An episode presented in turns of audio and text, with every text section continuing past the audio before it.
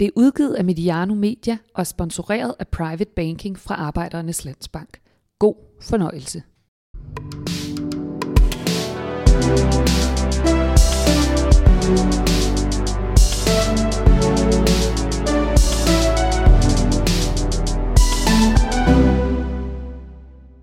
Du lytter til podcasten Hammer og Brygman, hvor vi forsøger at kigge på fodbolden i det lidt længere lys. Hvem vinder over tid og hvorfor? I dag sætter vi fokus på FC Midtjylland, de regerende danske mester, og især deres vision om at overtage, om ikke verdensherredømmet, så vil FC København at tronen som den dominerende klub over et øh, helt 10 år. Vi befinder os i Royal Arena. Over for mig sidder Dan Hammer, direktør i arenaen og tidligere direktør i parken og i divisionsforeningen i håndbold. Dan, er du begejstret for FC Midtjyllands måde at gøre tingene på? Ja, jeg har stor respekt for både ambitionsniveauet og øh, de tanker, der ligger bag.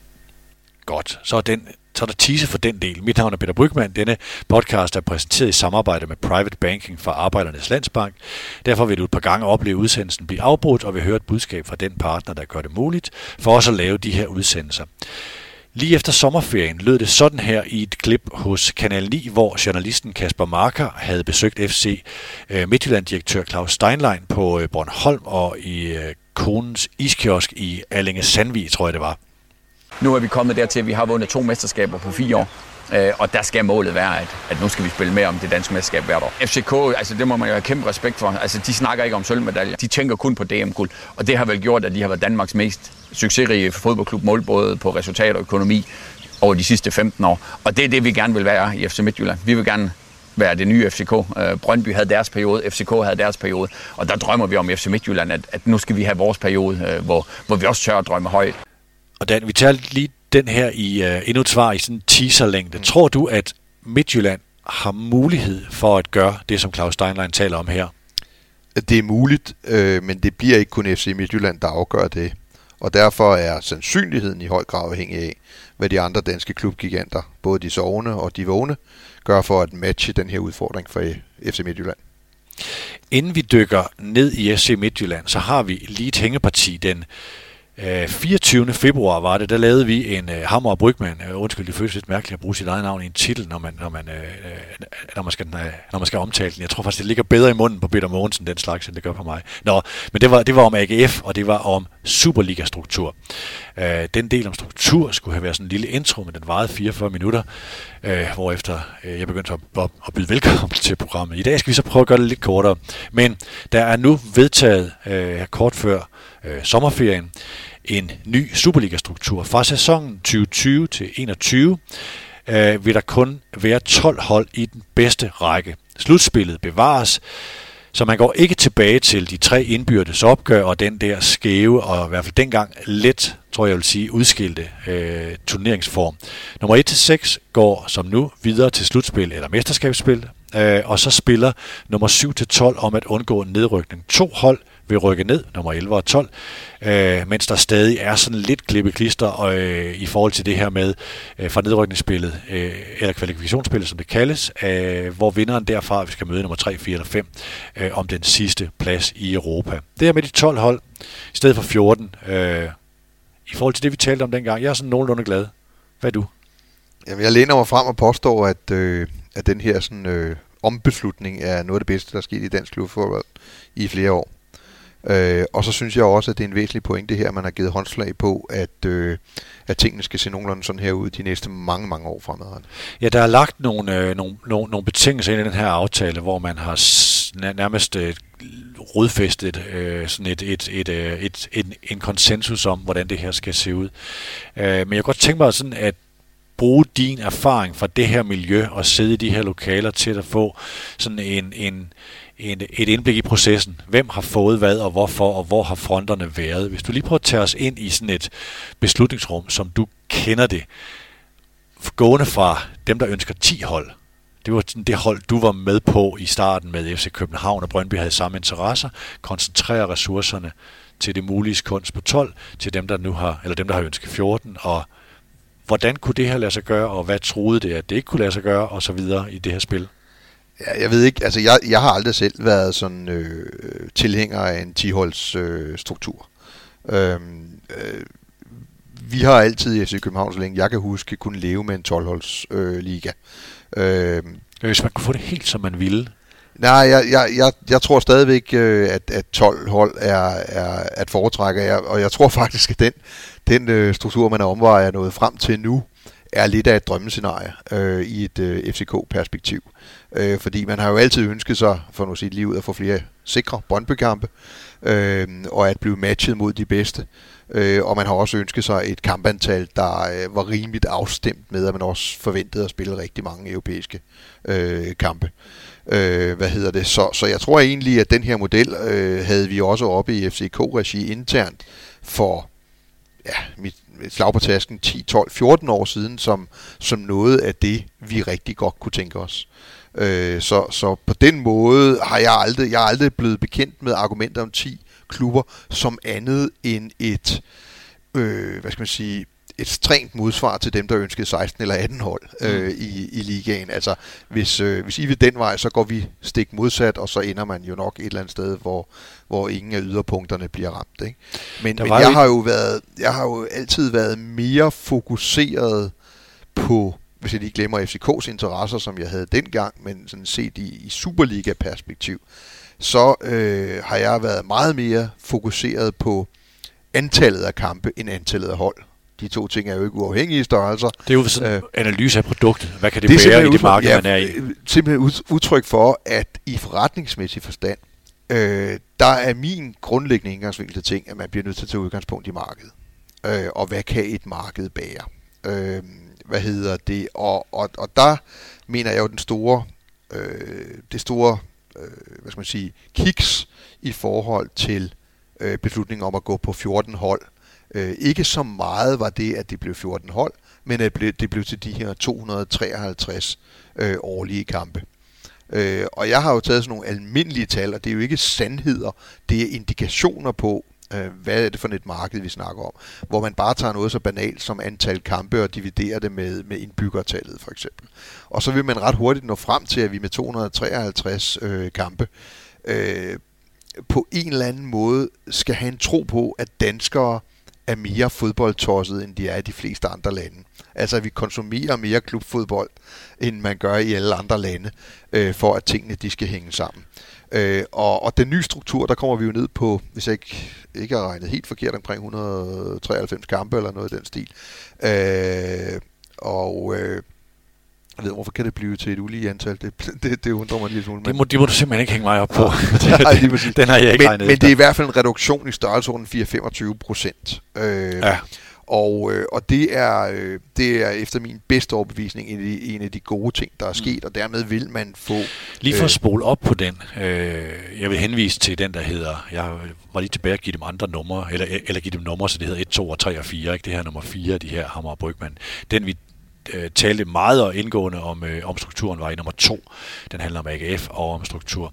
Og den kan man, der kan man få de uddybende argumenter, men, men der er en, du har sådan en, en, en, en slaglinje, der hedder, hvis du sammenligner med et andet stort land, så vil det svare til, at interessen i Danmark skulle være Ja, jeg tror, det er 4-5 gange så stor som for eksempel i England. Ja.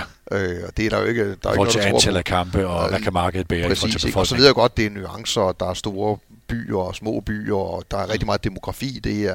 Øh, men, men, men grundlæggende, så, så bør det i hvert fald være en kilde til en intern diskussion, før man for eksempel smider et produkt på markedet, øh, hvor meget kan markedet bære. Mm. Og den situation, man sad i, da man lavede strukturen om, det var jo, at man havde et afsætningsproblem. Øh, man havde en faldende interesse.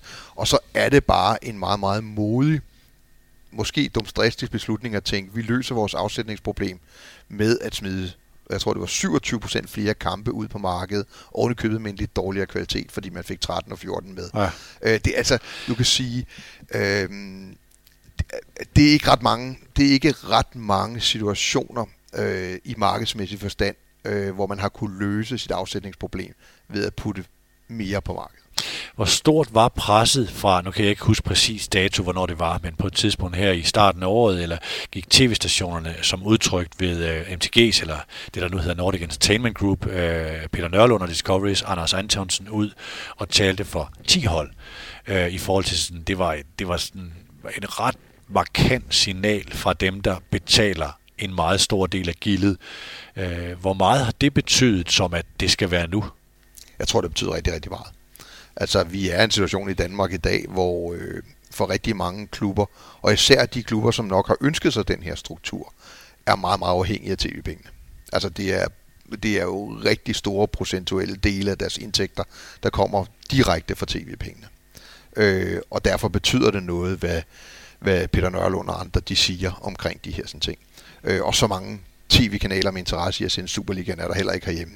Så på et eller andet tidspunkt udløber de her rettigheder jo, og, og, og der vil man helt stå med et produkt, som tv-kanalerne gerne vil købe. Jeg tror, Claus Thomsen, øh, divisionsforeningsdirektør, siger i forbindelse med indgåelsen af aftalen, at der er 50 procent flere midler til første division øh, om, øh, om aftalen. Hvis vi, hvis vi lige prøver at kigge på denne og den følgende sæson, så vil der i 2019-20-sæsonen Altså ikke den, vi er i gang med nu, men den næste, der vil der være tre direkte nedrykker og kun én oprykker. Det er jo noget, som jeg fornemmer meget ude i klubberne nu, at er der sat gang i et våbenkapløb og en positionering til at komme øh, på den sikre side af, af, af det her hegn. Er der en risiko her? Mm, ja, men, men der er jo bare ikke en sikker side af det hegn. Fordi at, altså, øh, der er 16,6% risiko for, at du så rykker ned i, i, i det første år i den nye struktur. Så, så jeg, kan ikke, jeg kan ikke sådan helt få øje på, øh, hvad det er.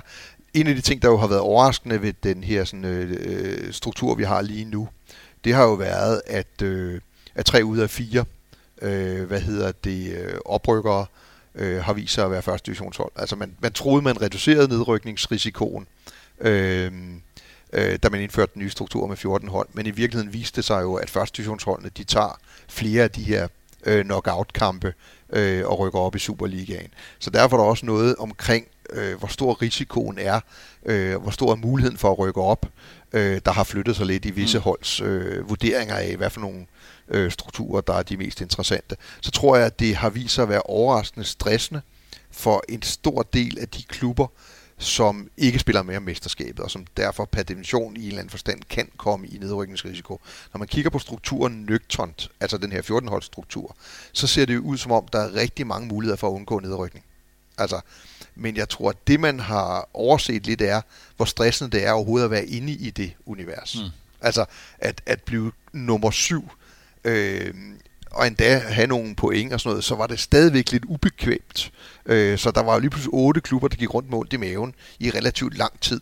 Øh, og, og, og det på den måde tilbød den nye struktur måske ikke helt det, som mange af mellem- og bundklubberne i Superliga-perspektivet øh, havde håbet på. Og når de så ovenikøbet ser, at, øh, at der er en lille overvægt øh, til første divisionsholdene i playoff-kampene dernede, øh, eller i nedrykning ja. oprykningskampene, så begynder attraktionsværdien ved en 14-holds turnering lige pludselig at blive sådan en lille smule mere tåget øh, øh, i forhold til det, man troede, man opnåede ved det. Hvis man ser det ned fra den anden side, nu har du visse følelser fra Fremad Amager og, og, og, og fra afsættet i første division. De har fået nye ejere, som er gået ombord nu her.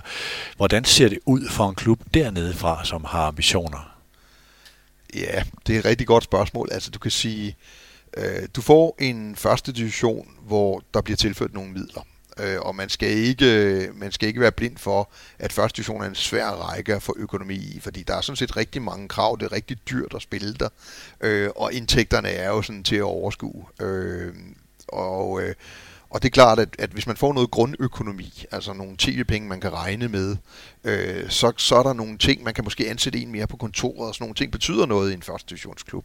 Øh, så i den forstand er det jo udmærket. Og så skal vi bare stadigvæk huske på, at nedrykningsrisikoen, en høj nedrykningsrisiko i Superligaen, er lige med en høj opryknings, øh, hvad hedder det, mulighed i første division. Øh, så vi er jo tilbage til, at det i princippet er et af Europas nemmeste liga at komme op fra øh, første division i Danmark, øh, når den nye struktur øh, øh indføres.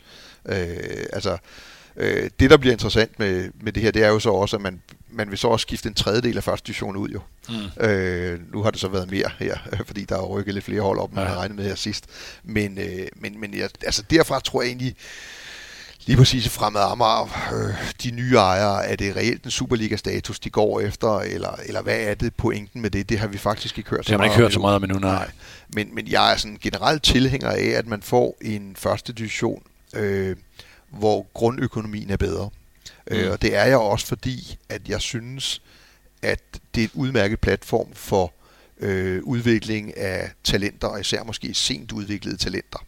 Mm. Øhm, det, hvis man har en, en, en rimelig robust øh, første division, hvor niveauet ikke er så meget ringere, i hvert fald i top 6, end den er i bund 6 i, i Superligaen, øh, så, øh, så synes jeg, det kunne være et udmærket platform for, øh, for yderligere sådan bred talentudvikling i dansk fodbold. Jeg tror, det, der kan være giftigt med første division, det er, at det, alle hold kan gå alle veje i forhold til succes. Det er, det er en ren sportslig betragtning, det er ikke en strukturel betragtning, men sådan ser turneringen ud lige nu.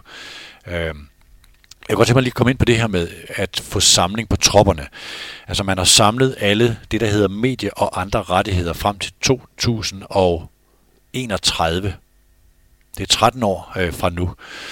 Man forsøger at forlænge aftalen med øh, NENG, altså øh, det vi tidligere kaldte MTG eller, eller Viasat, øh, og Discovery frem til 2024. Altså det er tre år yderligere i forhold til den nuværende aftale, og det er seks år frem fra i dag og forsøges forlænget.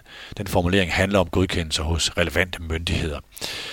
Hvad er vigtigst her?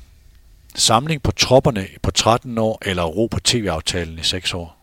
Jamen, det er jo strengt taget lige vigtigt. Okay. Altså, det er jo et produkt, øh, og det er en af, en af kanalerne, hvor ved man, øh, man sælger det, det på tv.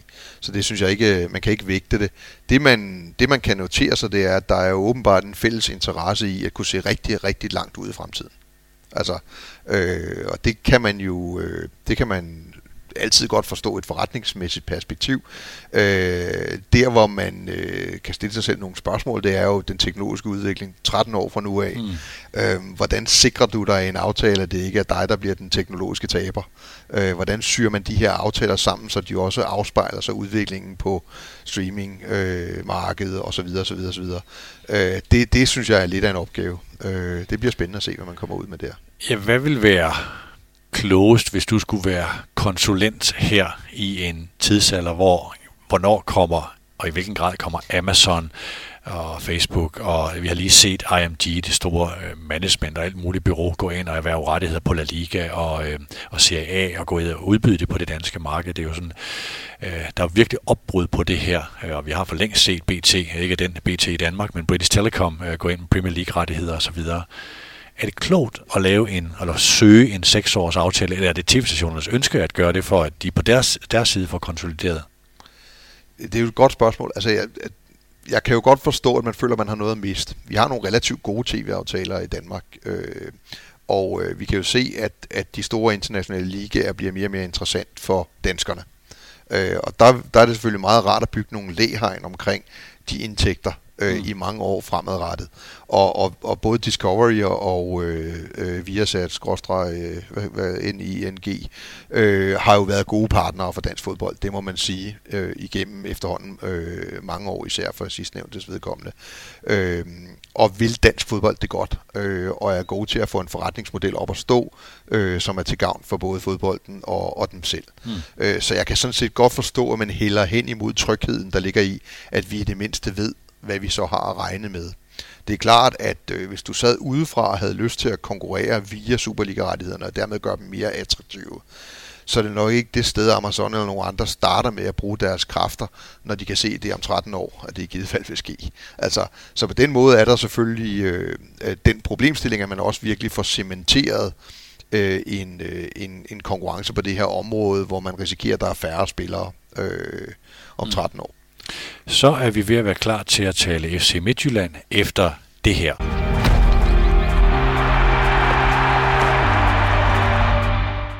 Private banking fra Arbejdernes Landsbank gør det komplekse enkelt og får formuepleje helt ned i øjenhøjde.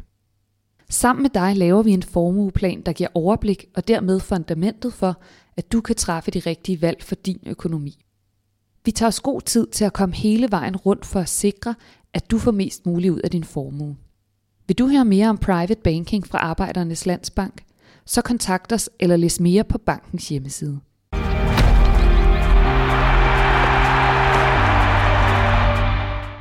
Du hørte oppe i udsendelsens indledning citatet fra Claus Steinlein, administrerende direktør i FC Midtjylland, det vagte en vis opsigt, fordi det meget konkret fortalte om flere mesterskaber end FC København over 10 år og gruppespil hvert år.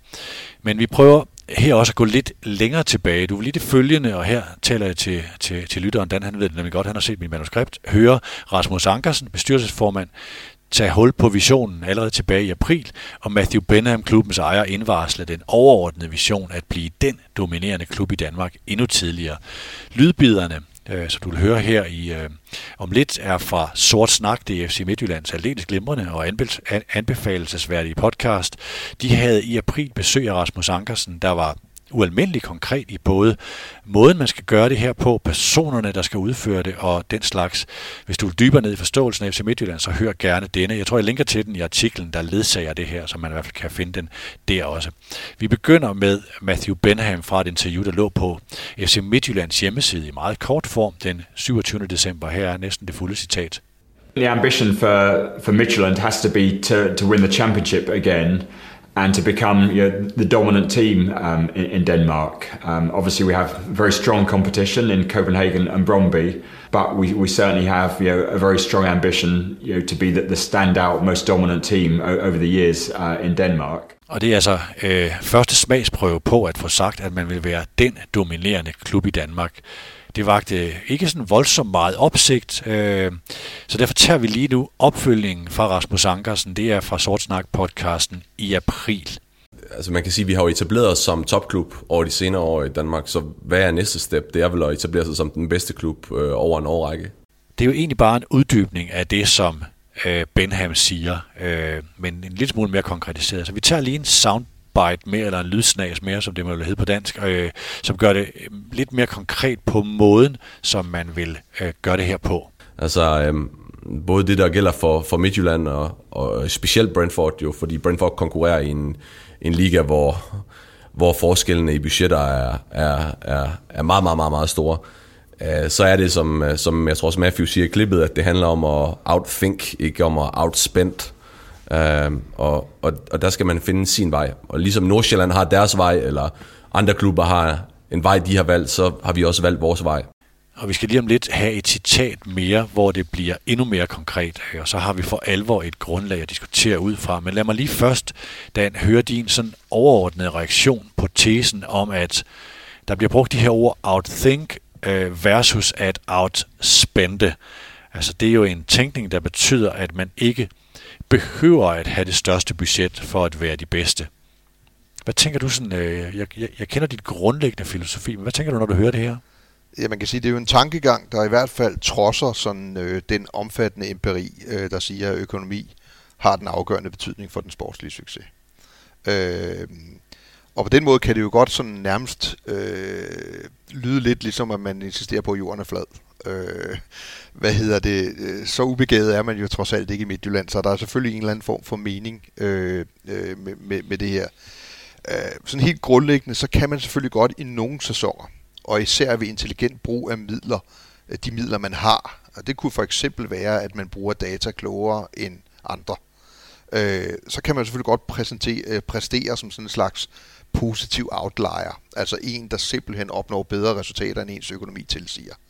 Øh, men det er ikke sandsynligt, og nu taler vi sandsynligheder. Det, jeg siger ikke, det er umuligt, jeg siger bare, at det er ikke sandsynligt, at man kontinuerligt, sæson efter sæson, kan være en positiv outlier. Altså du har mere imod, at man kan gøre det over tid, end at man kan vinde mesterskabet? Selvfølgelig kan man det. Det har, øh, det har herfølge Montpellier mm. og Leicester jo bevist. Altså, så, så selvfølgelig kan man det.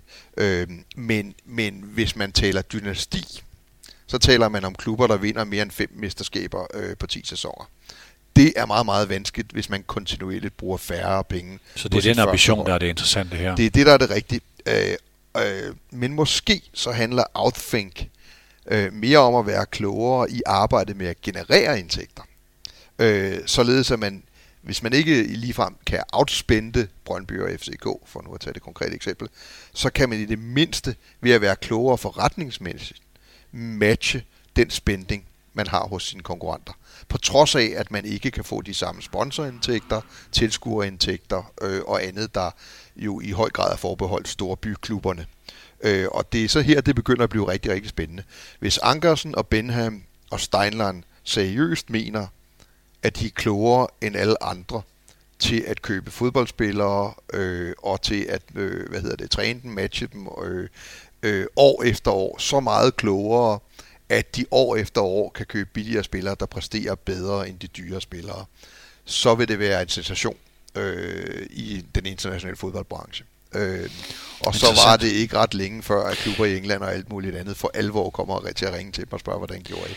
Jeg har haft det, det lidt på samme måde. jeg hører i virkeligheden dem sige noget lidt andet. Ja. At, at, at, at, at de ved sådan set godt, og de anerkender sådan set også det her med, at dyre fodboldspillere over tid vinder flere fodboldkampe end, mm. end knap så dyre fodboldspillere. Øh, men, men de mener dels, at den forskel på den dyre og den lidt billigere fodboldspiller i nogen grad kan reduceres ved at gøre nogle ting på en anden måde end andre. Altså for eksempel kunne det være den her måde, man scouter på, øh, øh, hvad hedder det, måden man bruger data på i kampene, og der er en masse andre ting. Øh, alle de ting betragter jeg som midlertidige fordele, for hvis de virker, så vil de andre jo adoptere ja. dem. Netop. Altså, så, så når jeg taler sådan om dynasti, så skal du have nogle ting, der gør, at du skal have nogle kompetitive fordele, som ikke lige i morgen kan kopieres af nogle andre. Men hvis vi lige kigger sådan på Benhams indtog i Midtjylland og Ankersens indtog i, uh, i Midtjylland. Jeg havde meget på samme måde i forhold til, at det kræver jo, at de er klogere til alting end alle mulige andre, og det er ikke nok at sige smart odds. Det bliver for meget moneyball for at bruge den reference, der meget blev nævnt til den her film og sådan noget. Ikke? Øh, jeg har i hvert fald flyttet mig i at sige, okay, det var meget varm luft i starten, og så var det medrul på nogle succeser, som Akademiet og Glenn Ridersholm og for den sags skyld også Steinlein havde været med til at skabe. Og så er der kommet mere substans i det. Der er faktisk nogle af deres ting, der virker. Jeg flytter mig en lille smule. Jeg siger ikke alt, hvad de siger er rigtigt, men øh, min skepsis i forhold til sådan varmluftsdetektoren er blevet noget mindre. I, øh, ikke bare med mesterskabet, men også med nogle af de ting med måden, man gør akademiet på, måden, man kombinerer købespillere, øh, værdiforøge dem og skabe spillere øh, og 40% af spilletid og alle de her ting, der har været i det. Hvor meget har du flyttet dig? Meget, øh, men, det, men, men det er ikke øh, det er ikke så meget på grund af FC Midtjylland, det er på grund af udviklingen i fodboldbranchen. Altså det, der er sket de sidste, ja, det, ja. der er sket de sidste 4-5 år, det er, at, øh, at vi, øh, vi ser nu en situation, hvor øh, klubber i små og mellemstore ligaer, og der regner jeg jo blandt andet også Superligaen, øh, de øh, kan imødesøge en, en, det, jeg kalder en, en positiv øh, disproportionalitet.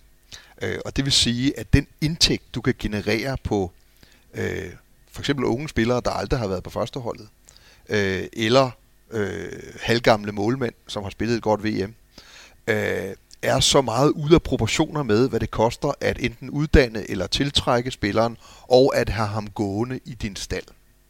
Øh, så det vil sige, at transfer som indtægtsområde nu nyder godt af en fuldstændig mangel på proportioner. Positivt forstået. Så det er en variant, hvor det ikke længere, når det regner på dejen, det her det er, når en tsunami rammer Roma, så vil den skylde stor bølge ind over Danmark. Så er det rigtig fint at have et fint surfbræt, ikke? Altså, altså det, er, det, det, det er det, der har ændret sig, og som er kommet FC Midtjyllands tanker i møde, eller også har FC Midtjylland spidset deres tanker til i forlængelse af, at de har set det her ske. Øhm, og det betyder jo rent faktisk, at jeg tror faktisk, det er Ankersen selv, der har sagt det, at transfer kan blive Midtjyllands LaLandia. Ja. Altså, fordi udgangspunktet, det er den grad, for det, udgangspunktet for det, Ankersen og Benham og Steinlein taler om, er sådan set det samme udgangspunkt, som man havde, da FC København blev et, et, øh, et dynasti. Nemlig, at vi skal generere øh, så mange penge til at gøre det rigtige. Kan man så sige, at Midtjylland har bragt sig ikke forrest, men langt frem i den her vanvidsudvikling i fodbolden? Ja, det har de, fordi at, øh, øh, at de jo var first mover på at øh, være så konsekvente omkring akademiets betydning. Hmm. Det er den ene fordel, de har haft ved det. Den anden fordel, de har, det er faktisk også kontra Nordsjælland som jo er, om jeg så må sige, den anden store talentudviklingsfabrik i Danmark. Øh, det er, at, øh, at de har en track record nu. Øh, hvis du kigger på Winston Reed, hvis du kigger på Simon Kjær, og der er også en håndfuld andre gode eksempler, så har en uddannelse i FC Midtjyllands universet øh, øh, bevist, at det kan skabe spillere helt op på den øverste hylde. Altså, og hvis det kan det, kan det også i Holland og et, i anden Bundesliga, hvor det ellers måtte være, der også efterhånden begynder at blive interessante markeder at sælge spillere til. Øh, og og, og det, det betyder noget derude, altså når man kigger på, øh, når spilleren har været igennem øh, FC Midtjyllands øh, Som akademi. et varemærke. Ja, og det er jo ikke noget, du lige kan bygge op fra Nej. det ene år til det er en lille smule mere, det er en lille smule bedre beskyttet, end bare at have et godt akademi. Fordi det first mover, ja, det er svært at kopiere. Øh, og en, en god lang track record på øverste hylde tager tid at etablere i hvert fald. Så selvom øh, nogle andre klubber ville investere i at købe hele FC Midtjyllands akademi nærmest, altså, mm. så ville de to andre ting være svære at få med. Øh, Så når Jonas Løssel, nævner som eksempel, render rundt i Premier League og Yes. gør det godt, så skylder, skylder det også tilbage på, øh, på den oprindelige øh, uddannelse, uden at jeg, jeg præcis ved, om Løssel er fuldt uddannet i Midtjylland eller kun delvist. det er også derfor, jeg siger, at Simon Kjær er et meget godt eksempel, Mm, og. Mead er et Ja. ja. rigtig godt eksempel, fordi de har været igennem hele skolen. Ikke? Jeg fik i går et øh, spørgsmål fra en, øh, fra en lytter, der hedder Morten Nyholm, øh, som jeg lige vil blande ind i det her, fordi det er også, øh, som vi har været inde på, det her med fodbold er også strategiudvikling, forretningsudvikling er også relationelt. Hvor går de andre hen? Du kan ikke kun se på én klub isoleret set, du er også nødt til at se på de andre. Øh, og Morten spørger, om du tror, at FC København også sådan 5-10 år ned ad vejen er den dominerende størrelse, eller om, de, eller om der er noget, der kan åbne det her op, så den her udmelding har en god timing også. Altså, det, er jo, det ved jeg ikke rigtigt. Øh, FC København, da vi gik ud af nullerne øh, i den her 10-11 sæson, der førte FC København øh, Superligaen med 26 point eller noget af den stil. Øh, de var i 8. delsfinale i Champions League. Øh, de tjente penge alle andre steder end i Fitness.dk. Øh, det er jo ikke blevet ført videre øh, i, i, i samme grad. De, har ikke, de er jo ikke blevet så dominerende, at, at det er meningsløst at kigge på, øh, om Brøndby kan blive det nye dynasti igen, eller om Midtjylland kan tage den position.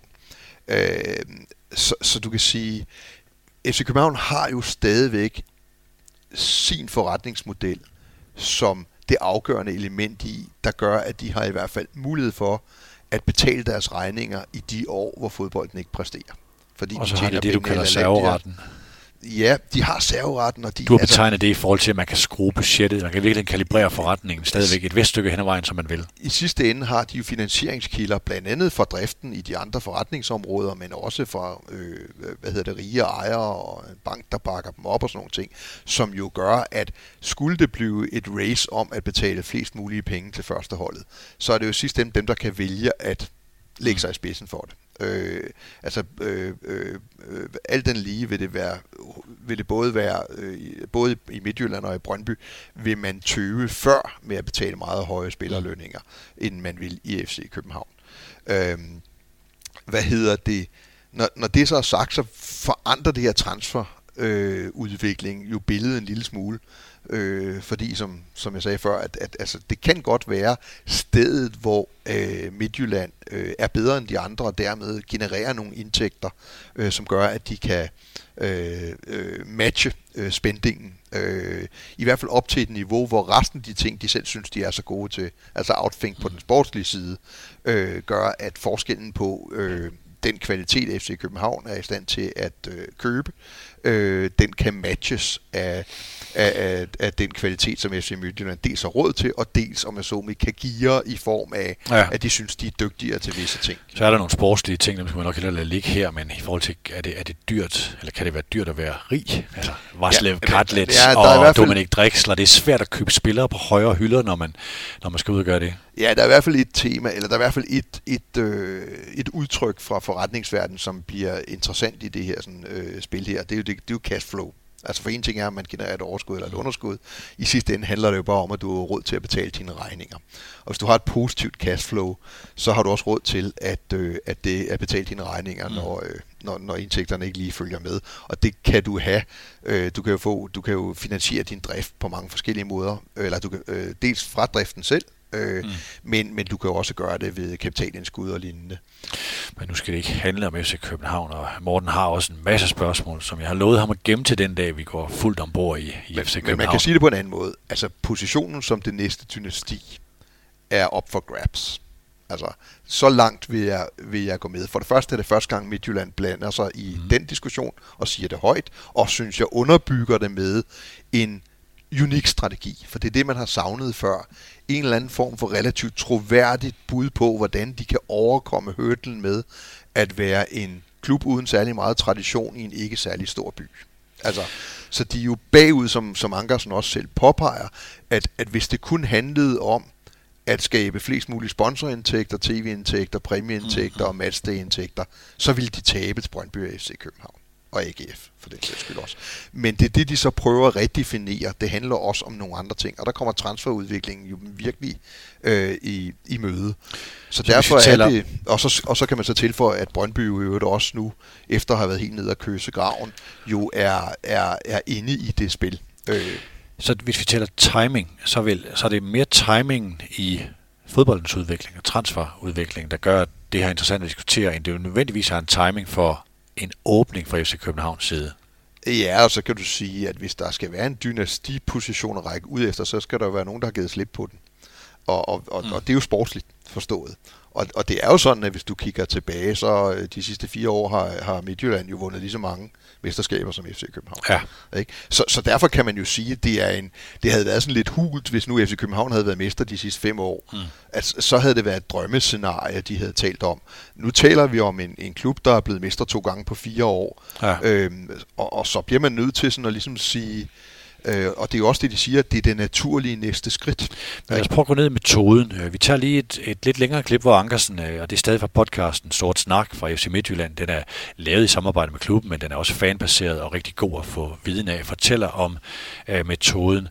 Øh, og den 14. juni, altså noget efter øh, podcasten, skrev Ankersen på Twitter som en reaktion på en historie fra Tipsbladet, at det var det, du var inde på før, Dan. Øh, transferindtægter er og bliver FC Midtjyllands LaLandia, skriver han. Øh, og nu til citatet, hvor han sætter lidt flere ord på. Jamen for eksempel, øh, hvis du er Brøndby eller FCK, så er du jo øh, privilegeret af at være i et område, hvor der er en stor koncentration af virksomheder, dermed potentielle sponsorer. Og du har også et, øh, et langt, på grund af befolkningstætheden, et, et langt større tilskuergrundlag, end, øh, end du har i Midtjylland. Hvis vi begynder at konkurrere på de parametre mod dem, så taber vi.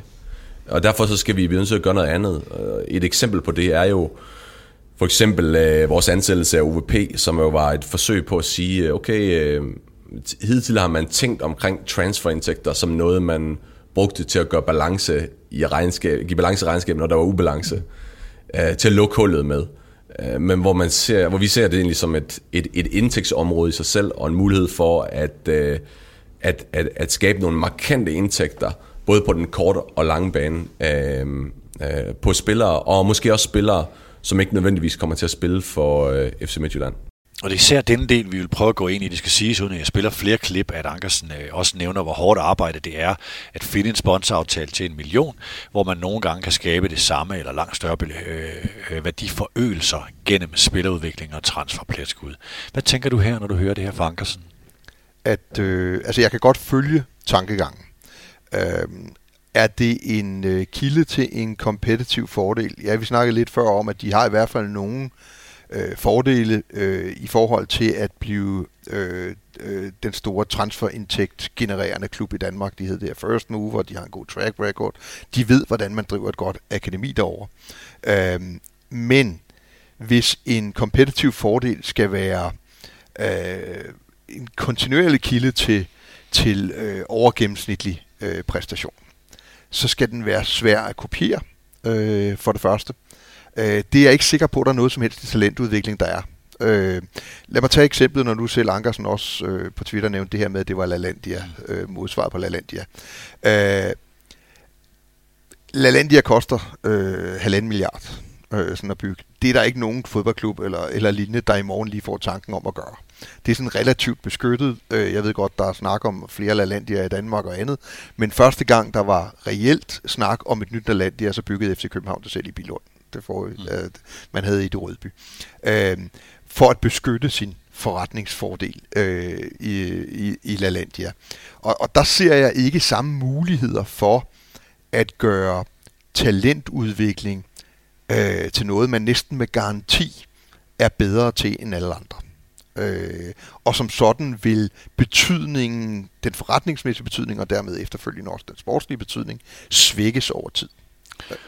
Findes der andre måder at gøre det her på? Jeg skal lige referere tilbage til, jeg tror også, det var i den, der hed nummer 3, hvor vi talte om Brøndby. Der talte du om, øh, som udgangspunkt er der to måder at drive en fodboldforretning på. Der er et, det globale brand, øh, som jo ikke er aktuelt i, øh, i den sammenhæng. Så er der to, at være dominerende, den dominerende i et lokalt regionalt marked. Og så talte du om den tredje mulighed, transfer allerede der, og hvor Nordsjælland blev nævnt som den rene model på at gøre det her.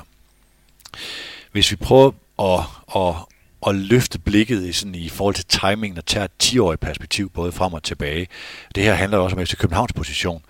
Øh, altså i forhold til, vi har set, øh, vi har set FC København sælge øh, spillere, der ikke har været på Superliga-holdet for øh, størrelsesorden 25 millioner, og øh, Nordsjælland har stadigvæk fra 2015 og frem øh, solgt spillere for angiveligt øh, mere end 200 millioner. Hvad er chancen for, at Midtjylland kan være så meget bedre? Du har næsten svaret på det, end de andre til det. Øh, eller kan man være så ren i sin strategi, så man faktisk er bedre end de andre, fordi man satser øh, hele hjertet på det? Jeg tror, jeg tror, jeg sagde, at der var tre øh, metoder til at kunne drive en rentabel fodboldklub. En rentabel der, fodboldklub, der, der, der er tusind ja. måder at drive en fodboldklub på. Øh, det er bare ikke ret mange af dem, der er rentable. Ja, det er rigtigt. Øh, sandsynligheden, øh, sandsynligheden for, at de bliver bedre øh, eller genererer større indtægter øh, end, end Brøndby, Midtjylland, Nordsjælland på det her, sådan, øh, er, ikke, øh, er ikke særlig stor. Spørgsmålet om det betyder noget, fordi hvis de, hvis de kan generere indtægter nok, så er det jo ikke afgørende, om Nordsjælland så har genereret 20 millioner mere eller mindre end dem. Øh, men, men det er ikke sådan noget, hvor de kan sådan læne sig tilbage og så ligesom sige, det er derfra, vores penge skal komme til, at vi kan, øh, at vi kan tage konkurrencen op øh, med dem, der har lidt dyrere spillere end os. Øh, jeg synes, det er rigtigt at række ud efter den ene indtægt, der ikke er geografisk betinget, som, som han selv er inde på omkring øh, sponsorindtægter og matchday-indtægter. Øh, øh, og i nogen grad er transfer jo også øh, uafhængigt af de sportslige resultater i hvert fald sådan i direkte øh, mm. konsekvens, øh, hvor, hvor, hvor præmiepenge, matchday-indtægter, sponsorer øh, og tv-penge i høj grad er afhængige af, hvor godt det går nede på grøntsværen. Og det er klart, kan du ovenikøbet have transferindtægter for spillere, der aldrig kommer ind og får indflydelse på, hvor godt eller dårligt du spiller, øh, så, så har man selvfølgelig fat i noget, øh, som, som ændrer øh, sådan de grundlæggende spilleregler øh, for, hvordan man kan blive rentabel som fodboldklub. Og derfor tror jeg også godt på, at, at de kan gøre det. Men her diskuterer vi, om de kan gøre det i et... Og, og, eller jeg tror også på, at Midtjylland kan, og jeg tror også, at de lige nu er en rentabel fodboldklub. Men vi diskuterer det i perspektivet, om de er rentable nok til at vippe øh, FC København er tronen som dynastiet øh, over lang tid. Øh, og der tror jeg, at øh, der tror jeg stadigvæk for FC Københavns forretningsmodel, øh, hvis der ellers internt i parken, Sport og Entertainment, er en fortsat oplevelse af, at det kan betale sig at investere i FC København. Der tror jeg stadigvæk, at serveretten, om man så må sige, er inde på Østerbro. Og i virkeligheden er mere udfordret af, at Brøndby, der på mange af de samme parametre, men kun på det ene ben, der hedder fodboldklubben, øh, jo udfordrer FC København nu, altså på sponsorindtægter. Men skal man, og skal man gentænke begrebet transferstrategi, øh, når, man, når man ser de her målinger og analyser, så bliver det ofte spillere, der er uddannet fra den her alder og frem, og så er der en masse ting, der kan gå ind i det. Men det, som Ankersen også taler om, det er jo virkeligheden en forretning baseret på at øge værdien af spillere, uanset om de er egenudviklet, eller om det er Alexander Sørlot, øh, der kommer ind på den måde, eller Bubakar Sane, der kommer ind, købt for, lad os sige, halvanden million, og har en værdi for 30-40 millioner, eller hvad han nu har. Det er jo også, der er det jo sådan set lige meget for forretningen, om han er udviklet i, øh, på akademiet, eller værdiforøgelsen er skabt ved, at han spiller et halvt, et helt eller to år øh, på holdet. Ja, ja, de har taget det til ekstremer nu med Drexler, ikke? Der, ja. der, der, der, er jo øh, været tjent 800.000 kroner om dagen på den tid, de havde ham, ikke? Jo, det var, det var en, det var en fantastisk handel, selvom jeg tror ikke, det var planen. Men, men du kan sige, vi, vi skal jo nok skelne lidt imellem, hvad der øh, er en god og fornuftig at gøre, og hvad der lige frem er en afgørende strategi for, om du kan blive den dominerende klub i Danmark. Øh, hvis vi tager talentudvikling eller transfermarkedet som sådan, og dissekerer værdikæden, så at sige, øh, næsten, øh, så, så, som kan sige, hovedelementerne, det er jo groft skitseret noget scouting, øh, uanset om det er en ung spiller, eller om det er en gammel, man bringer ind. Øh, og så er der noget, noget uddannelse, især hvis det er en ung spiller, og så er der noget on-the-job training, altså mm. spille, tilgængelige spilleminutter på første hold. Øhm, og, og, og der kan man sige, at ja, der er et marked nu øh, for spillere, der ikke engang spiller på ens egen førstehold. Øh, og dermed bliver den der sådan med, hvor meget minutter, der er tilgængelige på, spil, på, på førsteholdet, øh, en lille smule mindre vigtigt. Det er jo der, Nordsjælland har der stor styrke. Nordsjælland tilbyder talenter at spille i Superligaen. Øh, fordi Nordsjælland ikke skal være danske mestre, har de flere tilgængelige spilleminutter for unge spillere end FC København, øh, Brøndby og sågar også Midtjylland har. Øh, fordi Midtjylland er jo havnet lidt imellem øh, de her to tole, der hedder at have sportslige ambitioner, altså at gå efter mesterskabet, øh, og dermed øh, er det svært på talentudviklingsbriksen at ofre 8-10 point øh, på en sæson, mod til gengæld at forædle dine, dit spillermateriale til videre salg. Mm. Øh, og, og det er et øh, det er sådan en gotisk knude, som jeg ikke tror, man kan outfinke. Altså, øh, hvad, hvad tror du her? Altså, jeg, jeg talte med Rasmus Ankersen, jeg selv har lavet en podcast med ham på et tidspunkt, hvor, vi, hvor han også erkender det her med, jamen det er at blæse og have mel i munden. At både at ville vinde og skulle række ud efter indtægterne til puljespillene, og sælge penge, eller sælge, sælge spillere og have en ambition om 40% af spilleminutterne øh, på førsteholdet osv., at det er den svære øvelse, fordi du er normalt enten eller. Mm. Ja, altså du kan sige, at Nordsjælland er jo i gang med et forsøg på et attentat, men jeg synes, jeg synes også, at og det kan række langt, men, men, men nu taler vi altså om, at du skal over og vinde 5-6 mesterskaber ud af 10. Altså, det kommer Nordsjælland ikke til at gøre. Altså øh, på den måde, de går til det på.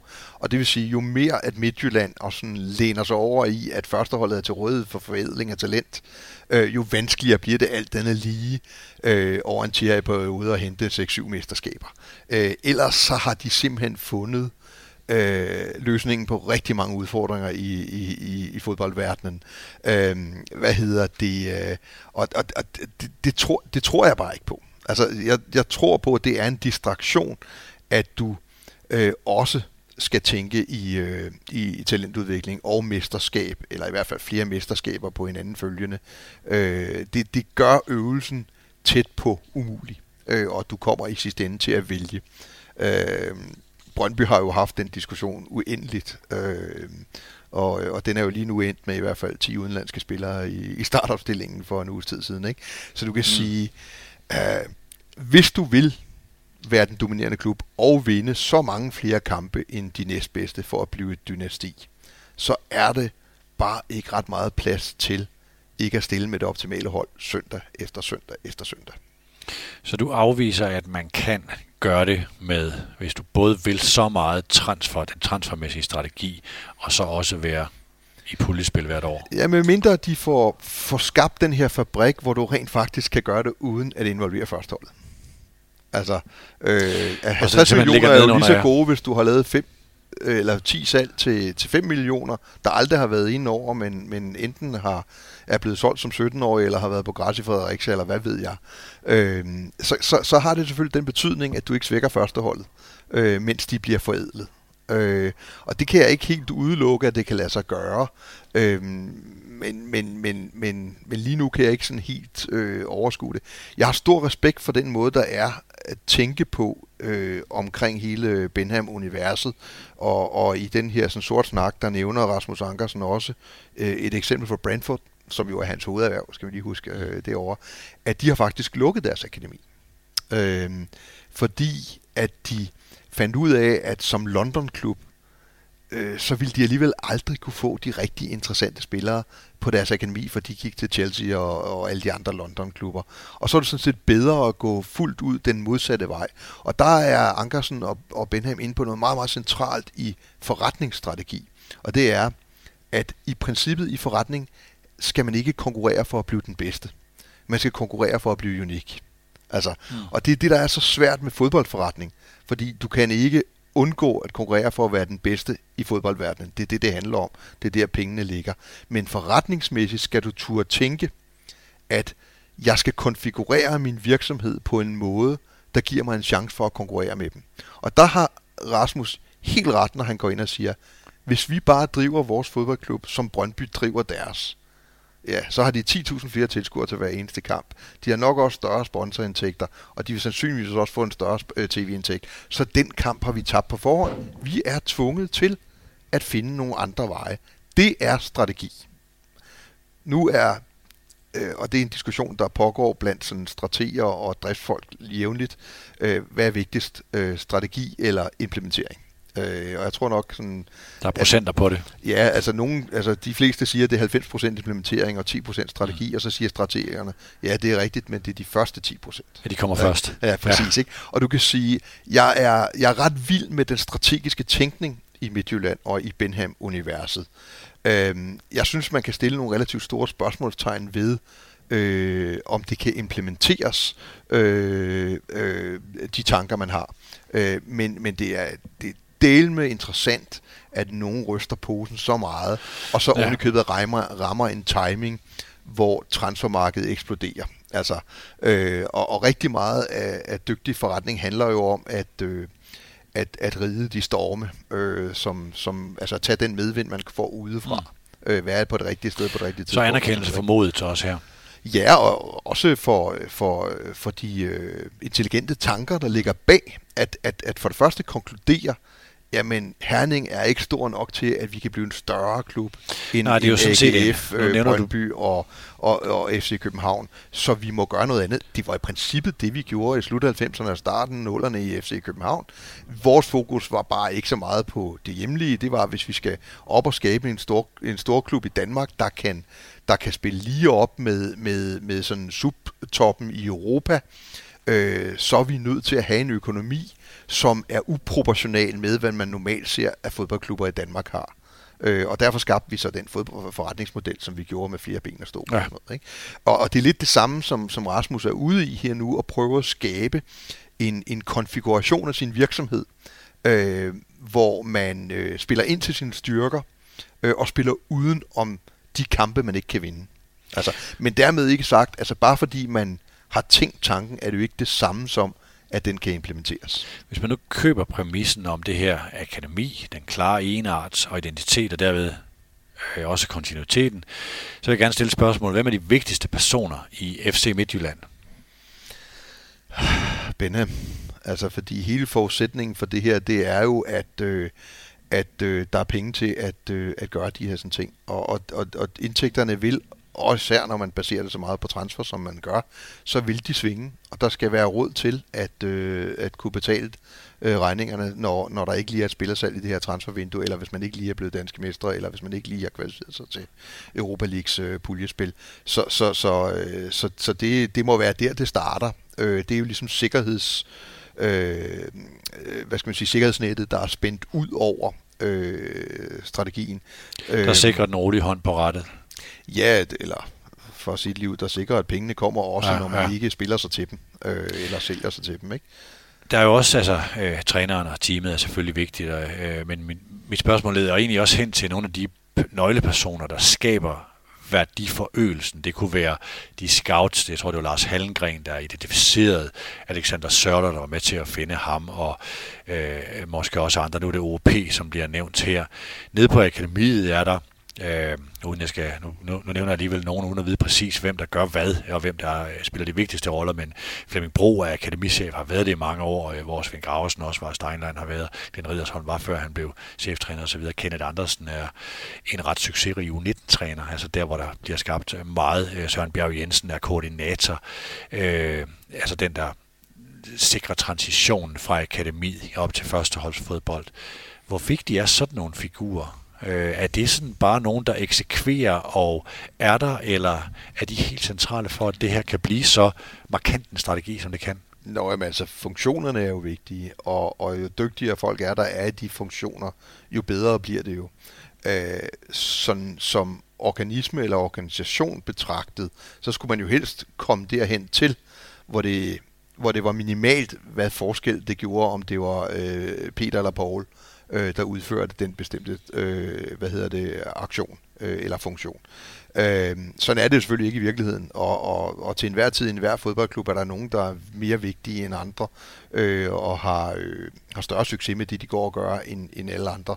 Øh, men, men når vi taler om at blive dynasti, så skal det jo nedfælde sig både i en kultur og i en organisation, der er relativt uafhængig af, om cheftræneren hedder det ene eller det andet, og om scouten øh, hedder det ene eller det andet.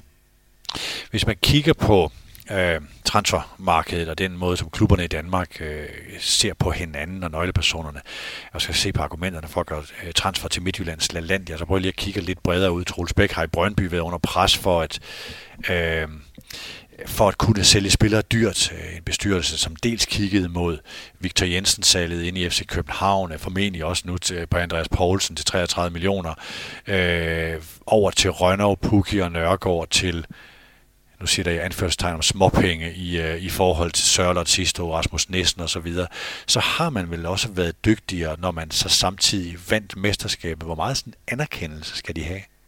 Øh, kolossalt meget. Altså, øh, det er jo det er jo sindssygt dygtigt gjort. Altså, vi taler om en klub, der, øh, der er vel knap der er blevet 20 år endnu, øh, og i øvrigt en af de første, man fravalgte fra IKAS, det var Claus Steinlein, øh, som spiller i sin tid. Øh, og, og det, som, øh, øh, det, som de har præsteret, både sportsligt, men, men også Ja, klubben er 19 år, fylder. har to mesterskaber. Ja, og, og hvor meget de fylder, hvor meget vi snakker om, hvor mange grænser de bryder øh, hvor, hvor kontinuerligt de har spillet med i toppen nu. Det skal man jo ikke glemme. Midtjylland er en topklub. Altså, ja. øh, øh, så, så min respekt for, for, for, øh, for det, der foregår i Midtjylland, har øh, altid været stor, og den, den er bestemt ikke blevet mindre med det her nye tiltag, og med øh, viljen til at gå ud og sige, mm. øh, og jeg synes ikke engang det er, nu bruger jeg et svensk udtryk, øh, altså kaksit, altså det er sådan kigt, fordi det er det næste naturlige skridt. Det kan godt være, at det er unaturligt for en klub i en lille by at sige sådan. Altså, men har du, altså, har du vundet det, Midtjylland har vundet? Har du bragt dig i en situation, hvor du har et positivt cashflow, hvor du synes, du har styr på din strategi og sådan nogle ting, men så er det næste naturlige skridt jo at række ud efter den position, øh, som de taler om her. Øh, og, og det synes jeg, det synes jeg er øh, en kæmpe kado værdig. Derfor kan man jo stadigvæk godt sætte sig ned og så vurdere sandsynligheder for, at det lykkedes. Men det kan man sådan set også for FC København og Brøndby øh, i forhold til de modsætninger, de sætter sig. Hvis man kigger øh, længere ned i metoden eller på andre ingredienser i den her opskrift, så bliver der jo talt, øh, da Ankersen, øh, i hvert fald i det her format også bliver, øh, man kommer ind på smart odds og de her ting, så jeg, jeg kan ikke huske, om det er kendt, øh, eller Patrick, en af interviewerne, der spørger om det her, om det er små marginaler. Ankersen siger så, nej, det her det er store marginaler øh, og nævner dødbolde, mentaltræner og specialister og alle de her ting. Det lyder næsten sådan lidt Sky-agtigt, øh, Team Sky og Martin Gains. Øh. Tror du på sådan noget her, eller er det her, det bliver fluffy? Nej, nej, nej, det, det, det tror jeg bestemt på. Kan du det? Jeg har også lige set Tour de France. Altså, der, var, der var ikke så meget at snakke om. De var bare mere velforberedt end alle de andre. Men husk på, at de også har pengene til at købe de bedste cykelryttere. Mm. Det er også en del af forklaringen, øh, hvis man nu skal bruge den analog over til Midtjylland. Altså, men, men på at høre her. Hvis jeg siger, at økonomi kan forklare et sted mellem 65 og 90 procent af din ligaplacering over tid, så efterlader det jo stadigvæk 35 til 10 procent til andet. Mm. Altså, øh, det er rigtig meget, hvis det for eksempel er, er nede i den, i den ende med, med de 30-35 procent. Så derfor er der da øh, procenter at hente i konkurrencedygtighed på de her sådan ting her. Altså, øh, men ikke på bekostning af, at du er nødt til at have gode nok spillere.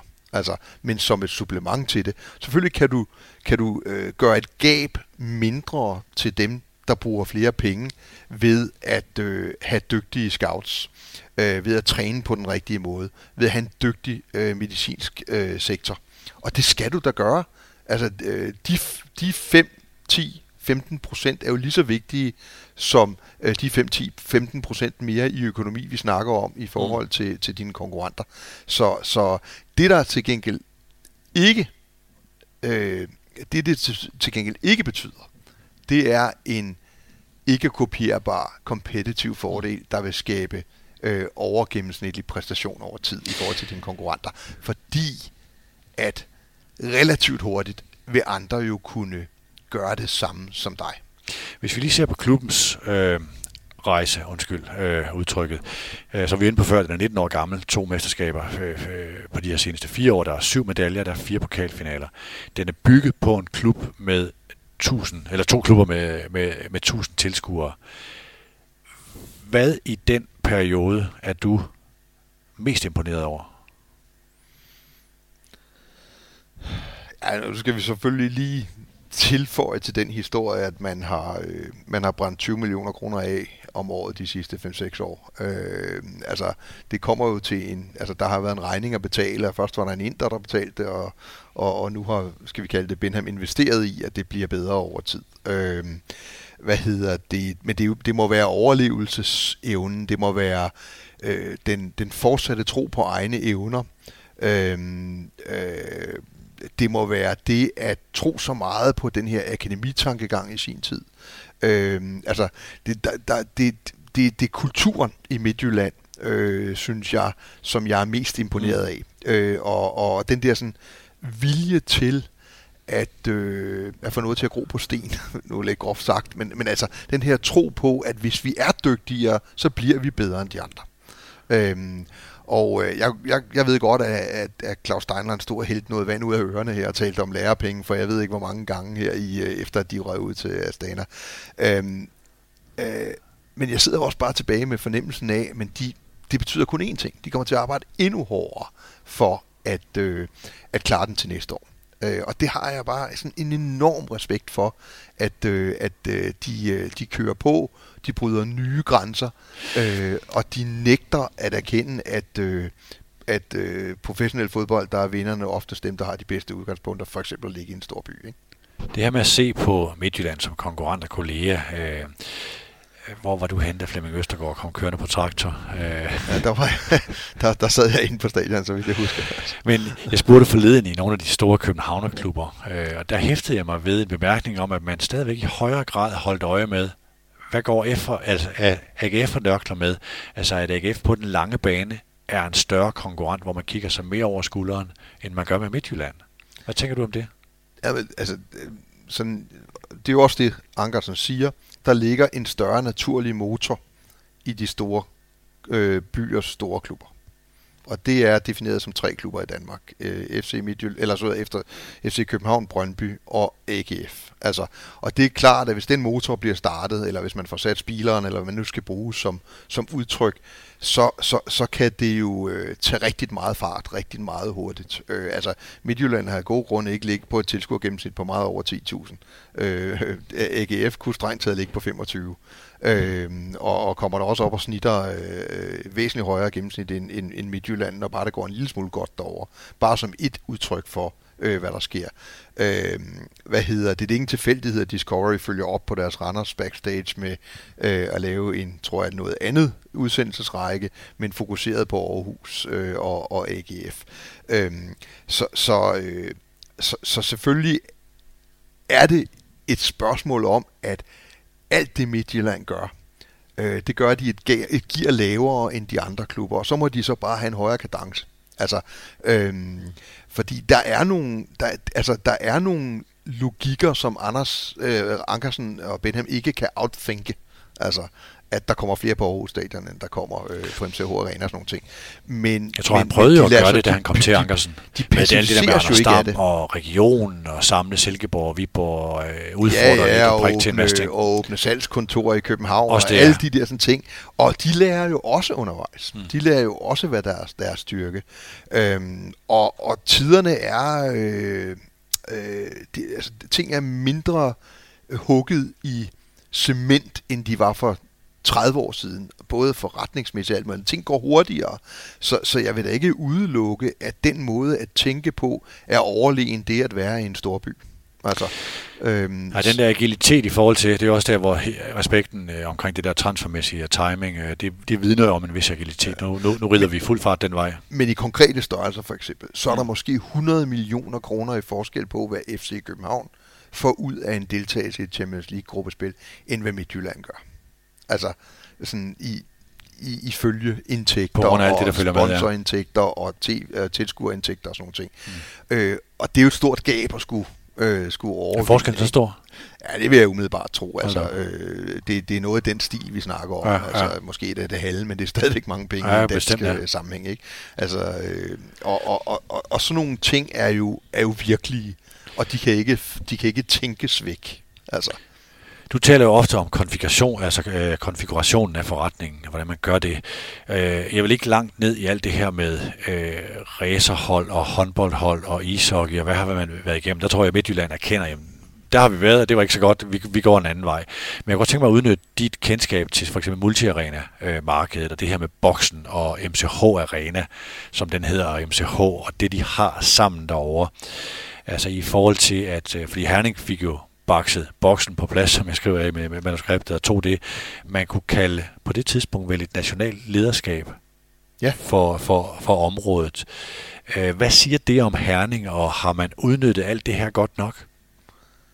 Ja, det synes jeg. Ja. Øh, altså, øh, det, det, det, det stammer vel tilbage fra tekstildagene og, og, og hvad hedder det, messecentret og andet. Altså, øh, øh, Herning uden messecentret sådan tilbage, går jeg ud fra i 60'erne og 70'erne sådan noget, kunne lige så godt have været en hver anden jysk by med, med, med 40-50.000 indbyggere.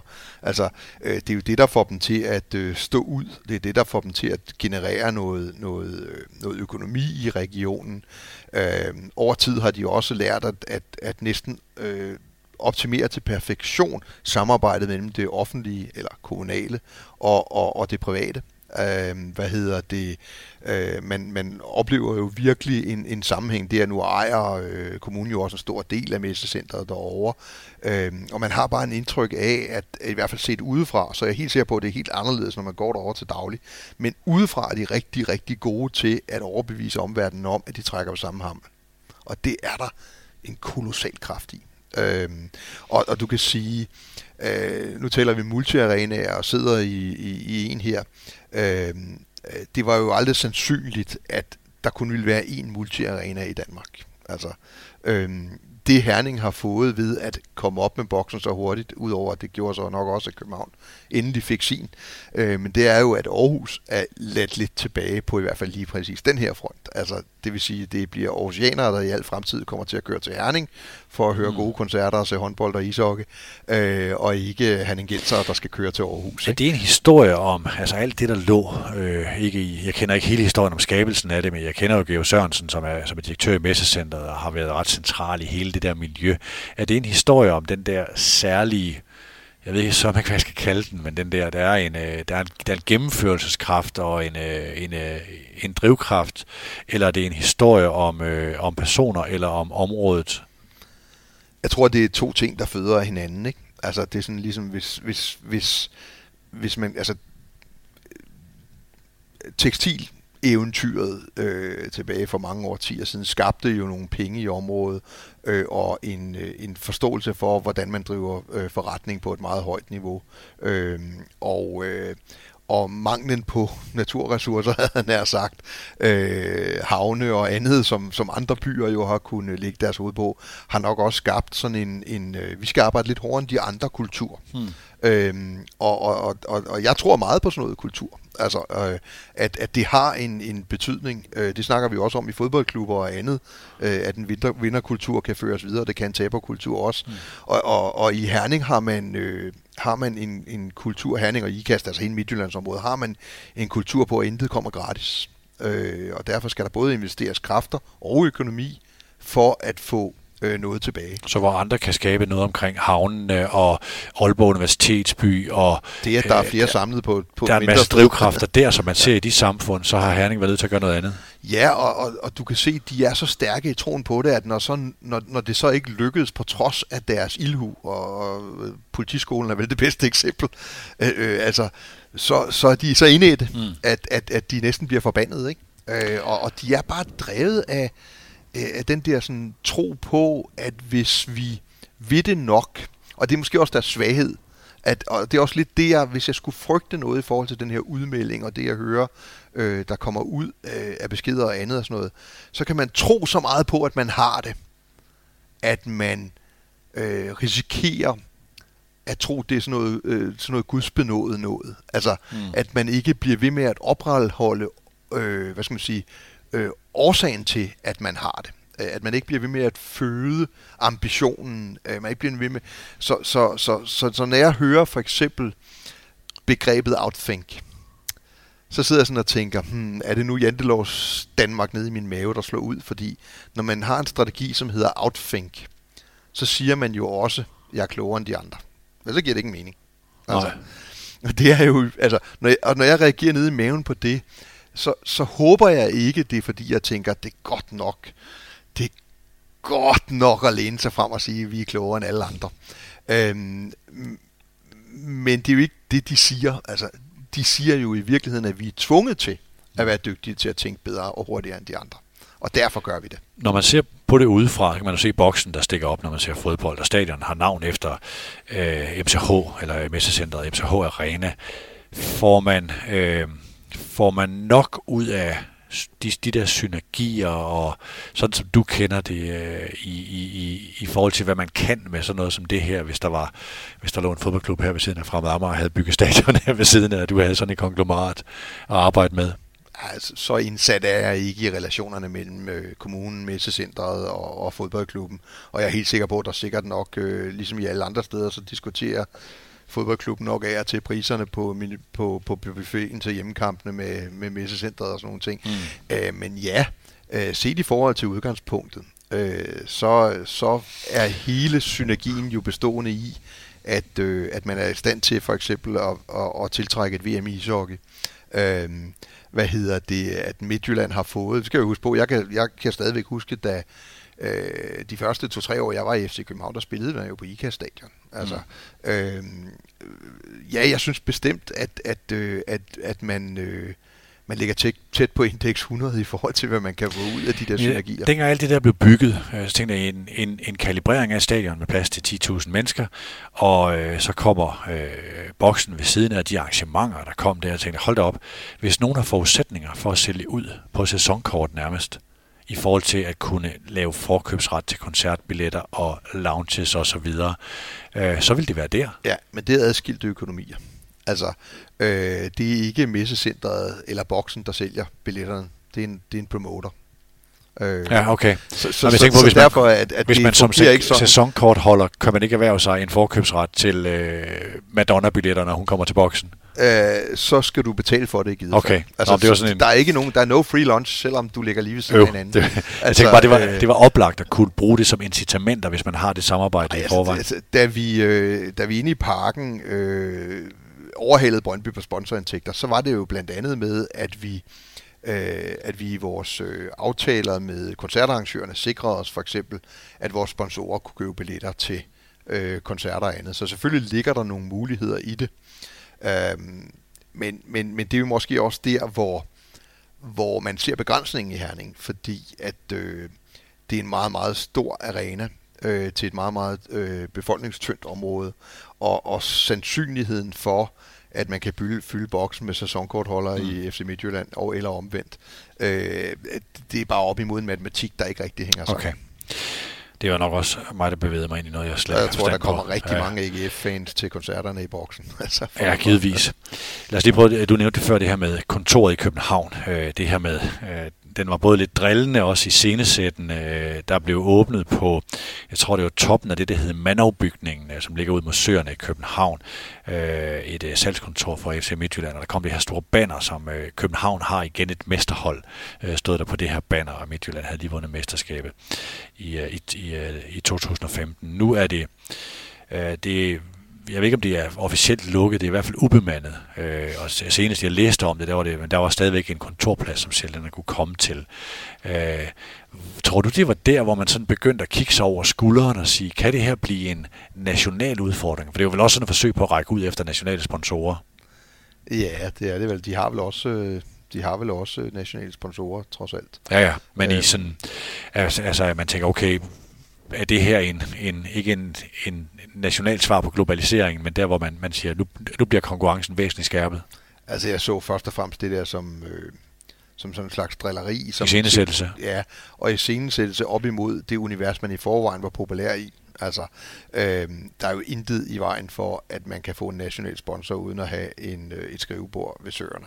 Altså, i de her moderne tider, øh, øh, der er sandsynligheden for, at man, hvis man skal have en stor sponsor, man skal til London eller Stockholm, mm. jo større end man skal til København.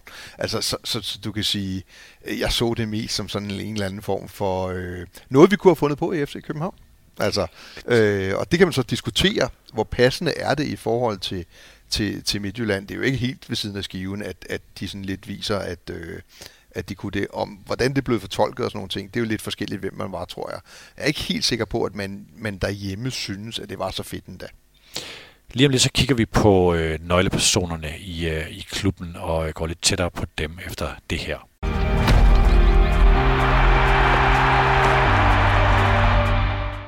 Private banking fra Arbejdernes Landsbank gør det komplekse enkelt og får formuepleje helt ned i øjenhøjde. Sammen med dig laver vi en formueplan, der giver overblik og dermed fundamentet for, at du kan træffe de rigtige valg for din økonomi. Vi tager os god tid til at komme hele vejen rundt for at sikre, at du får mest muligt ud af din formue. Vil du høre mere om private banking fra Arbejdernes Landsbank? Så kontakt os eller læs mere på bankens hjemmeside.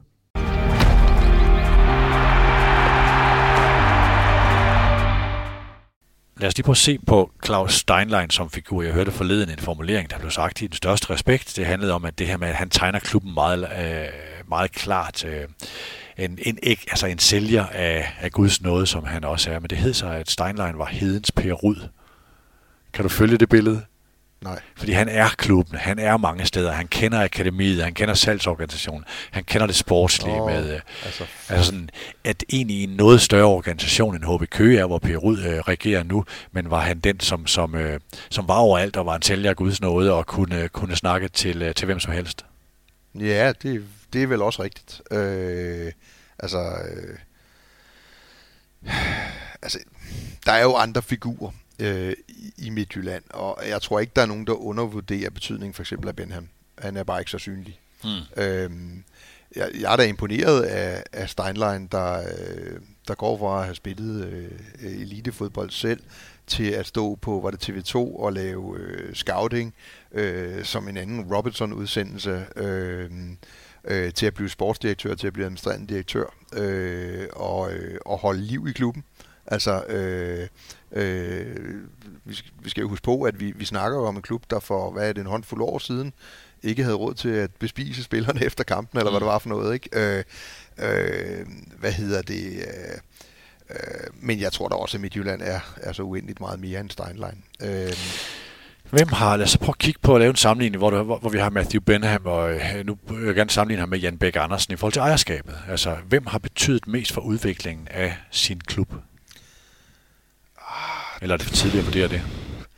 Altså, jeg tror, at øh, Midtjylland fungerer mere kalibreret med tankerne hos Benham, øh, eller at der er simpelthen flere tanker om, hvordan en fodboldklub skal fungere hos Benham, end der nødvendigvis er hos Jan Bæk.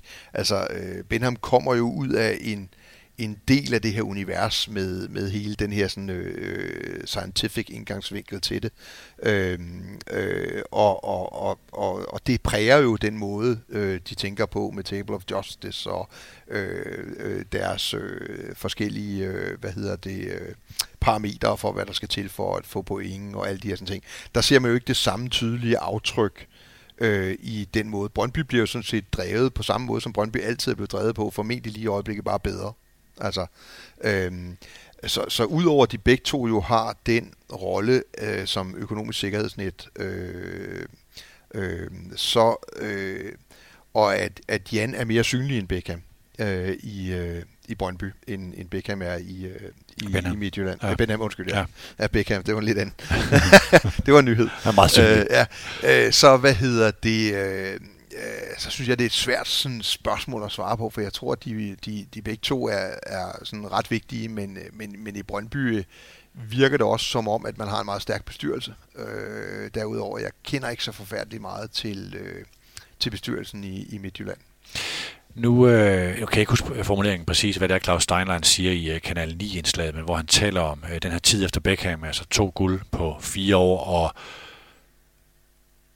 øh, og det er jeg tvivl om, det er overskud, om øh, hvad formuleringen er med den, men i forhold til, at det faktisk har været, man har genereret, man er på vej mod et stort overskud i år, man havde et stort overskud i det forrige regnskabsår, og så hvordan ser du det her billede? Er det sådan en, nu er alting stabiliseret, og øh, man har gjort sig uafhængig af ejerskabet, eller er man stadigvæk meget afhængig af Benhams øh, som, som, øh, som de facto ejer?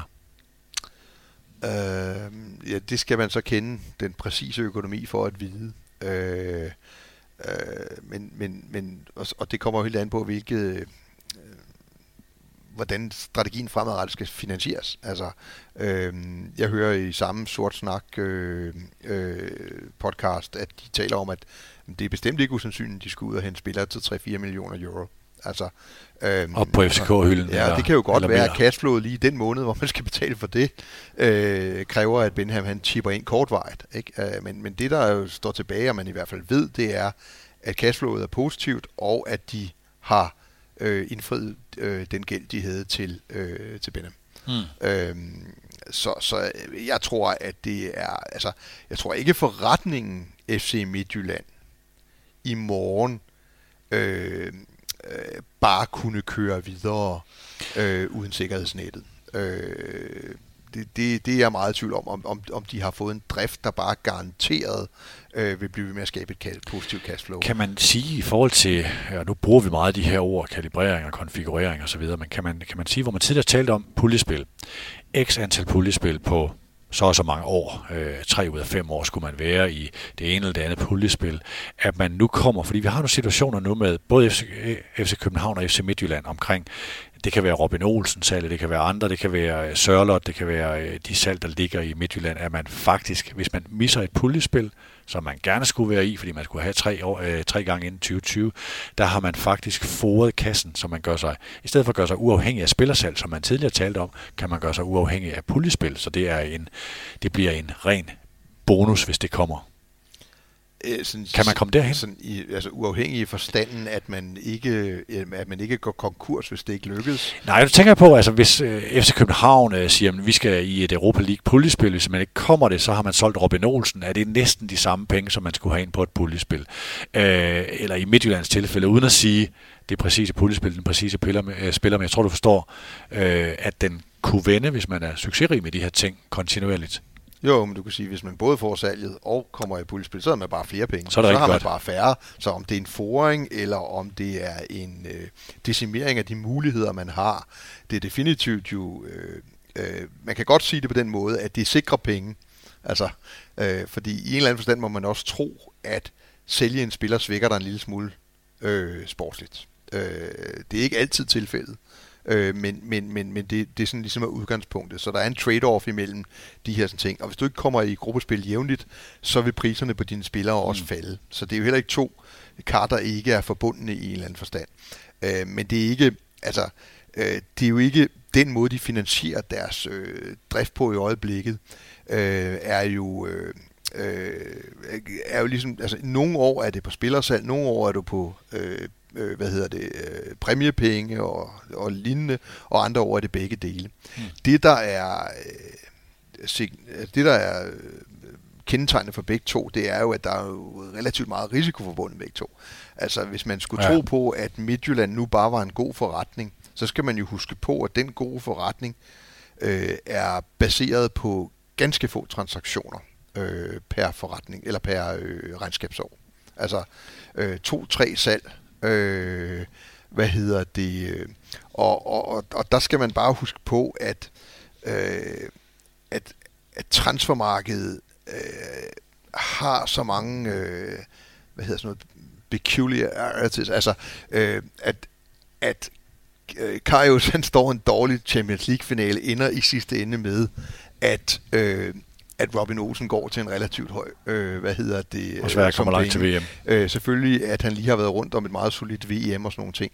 Men, men det, det, det er sværere at planlægge, det er egentlig det, jeg vil sige, tror jeg. Det er sværere at planlægge med transfermarkedet. Mm. Også selvom der kommer mange flere penge i det, så er det jo stadigvæk ned til, om der er nogen, der vil købe dine de to eller tre spillere, du har ja. på hylden i det her sådan transfervindue. Ikke? Øh, Lad os prøve at kigge på, øh, på Rasmus Ankersen som den sidste af de her nøglefigurer der. Øh, jeg skrev engang en blog, hvor jeg brugte en reference, som Aldo Petersen havde bragt i spil. Jeg tror, det var tilbage i 2015, da Aldo var i, øh, var i Brøndby. Han kaldte Ankersen for Superligaen Steve Jobs, og det tror jeg jo, det øh, Rasmus godt selv kunne lide, kunne, lide. Jeg stillede så spørgsmålet i overskriften af den her blog, det ligger nogle år tilbage, i forhold til lidt af det, vi var inde på tidligere med varm luft versus altså vision. Om han var Superligaen Steve Jobs, eller han var Casey Jesper med hestehale. Hvordan ser du ham? Øh, det bliver jeg svar skyldig på, fordi jeg blev hængende fat i den der med Casey Jesper med hester. Den, der, øh, der fik jeg dig. Altså, jeg, altså, jeg synes jo, at en, en, en af de væsentligste opgaver for en bestyrelsesformand, det er jo at sikre, at der er finansiering af driften. Mm. Og, og der må man jo bare sige, at, øh, at så vidt jeg har forstået, så har Ankersen været absolut instrumental i forhold til at få Benham ind øh, i Midtjylland. Øh, og det er jo for eksempel der, når jeg siger, at øh, hvis nu AGF's bestyrelse, de koncentrerer sig lidt om os, at få noget mere kapital at arbejde med, øh, så, så vil det være rigtig, rigtig fornuftigt. Øh, der, der er jo ikke to mennesker, der kan blive enige om, at, at Rasmus er visionær. Altså, øh, det, det, det, altså, det mener jeg helt alvorligt taget. Så kan man, det er også det, jeg sådan har prøvet at diskutere lidt, at jeg synes, det er, det er, det er ret, ret interessante strategiske tanker. Øh, de følger dem også op med handling. Øh, bæredygtigheden af både strategien og tankerne, øh, det kender vi ikke endnu. Altså, men det er da bedre at forholde sig til nogle visioner og nogle øh, offensive tiltag, øh, nogle strategiske tanker om at konfigurere sin virksomhed på en anden måde, end andre gør det på, end der ikke kom noget som helst derfra. Øh, så har jeg masser af synspunkter på, øh, hvordan en øh, bestyrelsesformand skal optræde på Twitter og andet, men, men det er det er øh, det krusninger i overfladen. Men vi er enige om, han er, blevet, ret... han, er, han er blevet lidt mere Steve Jobs og noget mindre Cassie Jesper med hestehal siden dengang. Jamen, jeg ved ikke, hvad Casey Jesper med hestehale betyder. Det, Nej, det, det var jo en, som... okay, det var sådan en, øh, det var lidt en reference til, at det her var varm luft, og der kom en, øh, en ejer med mange penge og øh, under det her, og man kan altså ikke vinde det hele på at sige, at det er smart odds og Tim Spar, og vi gør med alting meget bedre end alle andre på smart odds. Det var min, der, der lå en kritik i, øh, i, øh, i den blok. Jeg har for min del i hvert fald flyttet mig, som jeg har været inde på nogle gange, i forhold til respekten for at sige, okay, når de her meget dygtige tænkere med, med spændende tanker kommer ud i virkeligheden, så ser man nogle gange, kan de noget, eller er det varm luft? Og her synes jeg klart, der er ting, hvor, hvor jeg i hvert fald har fået meget, meget større respekt for manden, end jeg havde på det tidspunkt. Jamen det, altså vi snakker om de regerende danske mestre, som har proklameret, at de også tjener penge. Altså, det, det, længere er den jo ikke. Det må man da, det må man da øh, give honør til bestyrelsesformanden for. Men sådan øh, den her, øh, i den her, for lige at tage en sidste reference til den her Sort Snak podcast, der, der, der, der kommer der lidt op omkring OB, og jeg kan mærke, at Ankersen han vrænger lidt på næsen af OB i forhold til det her med det snusfornuftige med sådan en bæredygtig økonomi, og dermed også måske lidt på næsen af Brøndby Strategi 6,4. Øh, han siger også selv, at FC Midtjyllands strategi er mere risikabel og baseret på det her, de her rullende regnestykker over år. Hvordan ser du det? Øh, det er jo som at diskutere med mig selv. Altså, øh, det har jeg jo påstået for dag i dag, at fodbold er en højrisikobranche. Mm. Det kommer, det kommer Allan Gård ikke til at lave om. Øhm, og, og som jeg har sagt, at, at der er jo øh, der er ikke den position i, i fodbold, der hedder øh, lav risiko, lav gevinst. Altså, der er høj risiko, høj gevinst, og så er der øh, lav risiko, ingen gevinst. Øh, og som jeg siger, at, at øh, og det kan man jo også kigge på i, i OB, selvom økonomien deroppe ser sådan rimelig fornuftig ud lige nu, men, men, men, men de fleste klubber, der ikke erkender øh, risikoen og går efter gevinsterne, øh, de ender jo alligevel med at skulle tilbage til ejerne og bankerne og bede om at, øh, at få et kapitaltilskud. Dem, der er forsigtige, der går bare lidt længere imellem øh, de øh, tidspunkter, hvor de skal ud og bede om flere penge. Øh, og, og det er sådan helt grundlæggende øh, øh, sådan, det har været i fodbold. At, øh, at dem, der tog satse og ramte, de tjente rigtig mange penge, øh, mens dem, der ikke satsede, øh, de tabte dem, men de tabte dem relativt langsomt. Øh, er det ved at forandre sig en lille smule? Øh, det ser vi også på international plan. Øh, det snakkede vi om før. Der er rentable positioner, hvis du er global brand, eller hvis du er en dominerende klub, der kommer i Champions League ofte i et mindre land. Og øh, er øh, det øh, transfermarkedet ved at ændre sig så meget, at det, mm. det drøber ned i de små og mellemstore ligaer uproportionalt med, hvad det koster at producere det, du sælger. Øh, det kan godt være. Øh, men det er stadigvæk en høj risikobranche. Øh, og hvis du ikke rækker ud efter øh, de store penge, øh, så får du dem ikke. Øh, og så bruger du øh, så bruger du bare ikke så mange penge, men du bruger dem. Så det sidste egentlige emne, inden vi kommer til anekdoterne til allersidst, øh, det er sådan et sted, hvor vi blander forretning øh, og det sportslige. Øh, det er det her med de 40% af spilleminutterne, som Øh, vi har været inde på det nogle gange i tidligere udsendelser, det her med, at Jes Torup skulle forsøge at ramme de her 40% af spilleminutter af egenudviklede akademispillere i en forholdsvis hård fortolkning om, hvad der er en akademispiller. Øh, og sat op over for, hvad man sådan ser i FC København og især i AGF øh, i forhold til, tør man spille med de her spillere, når man også forsøger at vinde noget. Øh, AGF øh, har lidt den her med, vil vi give det ansvar til en 18-årig, 19-årig spiller, at du har klubbens fremtid på dine skuldre. Øh, tør Ståle Solbakken, har han det mod, hvad de her spillere angår, hvad han måske i høj grad havde tidligere i sin fase, øh, hvor der ligger et, for FC Midtjylland er det jo et et dogme, man kan kalde det, hvad man vil, øh, bliver det sværere for Jes Torp at vinde kampe, når han skal forsøge at opfylde det her. Men det skaber jo også værdiforøgelsen, fordi de her spillere vokser ret hurtigt øh, i værdi, øh, når de bliver brugt. Hvad tænker du om den her dimension? Jeg synes, det er svært, fordi det handler jo i virkeligheden om den enkelte spiller i den enkelte kamp. Altså, øh, i Nordsjælland gør de det jo bare. Altså, det, det, det er ureflekteret efterhånden. De skal bare på, øh, og så garderer de sig med en rutineret målmand og, og lidt rundt omkring, men, men alt den lige har de ingen bekymringer med at sætte dem på. Det, det er fuldstændig snorlige, øh, og de skal heller ikke blive mestre. Altså, øh, hvad hedder det? Jeg, jeg vender tilbage til, at alt andet lige, så vil en højere grad af ikke færdigudviklede spillere på førsteholdet have en pointmæssig konsekvens over tid. Altså, øh, og, øh, og, og, og det vil sige, at du løber en større risiko for ikke at kunne opfylde de sportlige målsætninger. Jeg har ikke hørt Jes Thor blive fyret eller været fyringstruet for ikke at nå de 40 procent. Så nogle gange er de der mål jo også bare noget, man sætter op for at markere, hvor man egentlig gerne vil hen, eller hvad man gerne vil stå for. Men hvis man ikke tager en konsekvens af dem, ja, så kan man jo sige hvad som helst. Altså. Så du tror, bonusprocent på at nå et puljespil er større end at nå de 40 procent? Ja, det tror jeg. Ja, det ved jeg ikke. Øh... Og det lyder også lidt sådan, i, øh, når, man, når man hører på Ankersen, at, at, at det, er sådan, det er jo sådan er bonusmål jo også. Det er jo øh, for at forsøge at være retningsvisende i, øh, i, øh, i den her adfærd. Er der mere, vi skal have med omkring Midtjylland, inden vi går over til anekdoterne? Nej, ikke andet end, at det er virkelig forfriskende. Og jeg blev faktisk sådan... Øh, øh, jeg blev sådan helt opstemt, da jeg hørte Steinleins interview for Bornholm der. Øh, fordi jeg tænkte, det er to en ren flag. Mm. Øhm, når, når det så er sagt, øh, så er det jo også fucking provokerende ikke at sige, at man vil outthinke sine omgivelser. Øh, men, men, men fodbold er jo noget, der lever af, at øh, man indtager nogle positioner og siger til de andre, prøv så at komme og se, om I kan tage bolden fra os, eller øh, vi udfordrer, I har bolden. Og, altså, så, så jeg synes, at, at det er, det er, dansk fodbold er et rigtig, rigtig spændende sted i øjeblikket, øh, med, med sådan en, en, en tre contenteds, der, der, der går efter, øh, efter noget meget, meget stort. Øh, øh, og øh, Brøndby, der har gevaldigt vind i sejlene i øjeblikket, og FC København, der har rigtig meget at forsvare. Ikke? Øh, så, så, øh, så jeg synes bare, det er velkomment. Øh. Nu sidder du her i en øh, direktør i en meget stor og meget succesrig institution, øh, så undskyld, hvis jeg hiver dig tilbage i FCK-kontoret en gang imellem, men du har, du har tidligere fortalt... Du mener, det var ikke en meget stor og meget succesrig institution? det er det også, det var det bestemt også.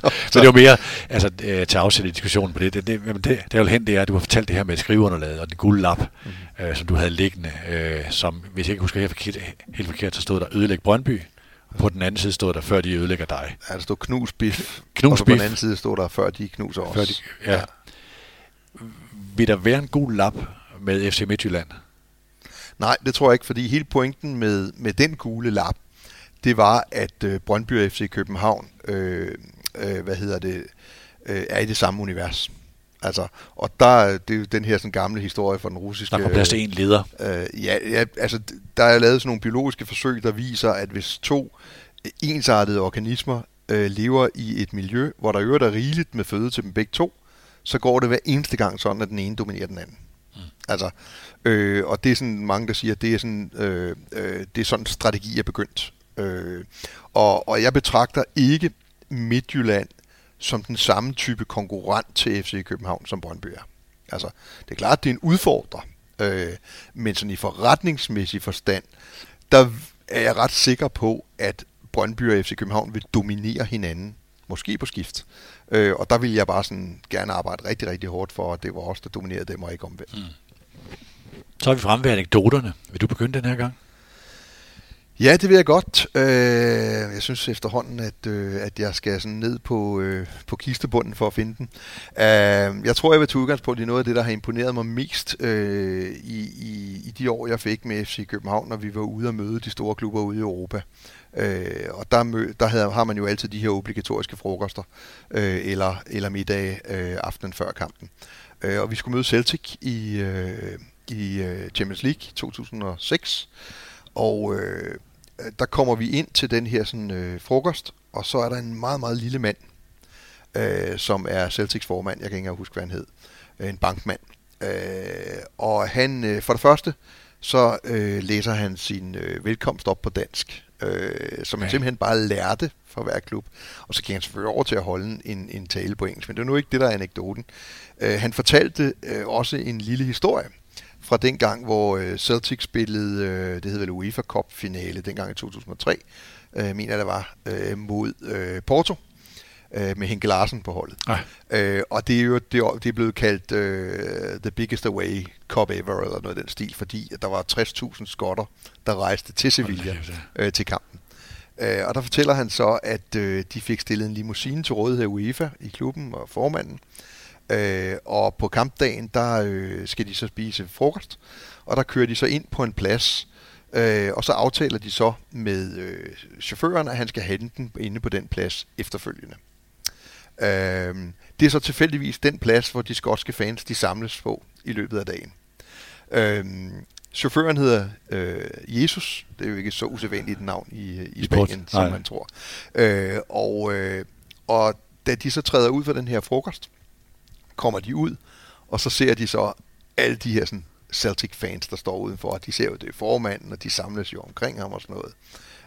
Øh, og så ringer han jo så til chaufføren og beder ham om at holde lige rundt om hjørnet, for han kunne ikke komme ind på pladsen.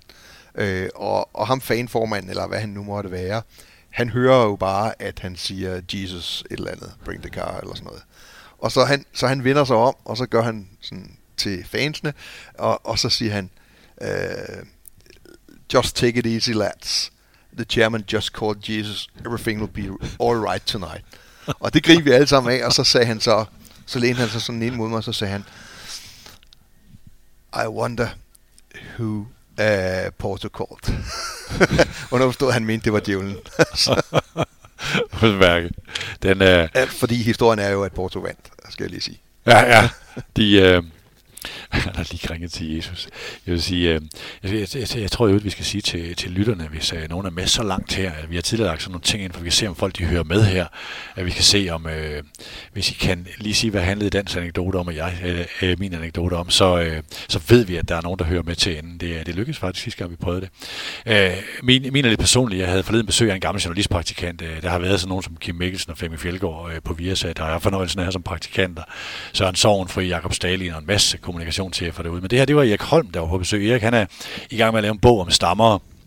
Han skrev til mig og spurgte om, hvad findes der egentlig af stammer i sportens verden? Og jeg kunne sådan den sædvanlige med turboer. Så kender jeg ikke ret mange øh, sådan, som, som, som jeg er vidne om at stammer. Og jeg er sådan selv stammer. Det, det, øh, det ved jeg faktisk ikke, om jeg kan vise det, selvom han har været praktikant hos mig, fordi jeg var holdt op med det på det tidspunkt.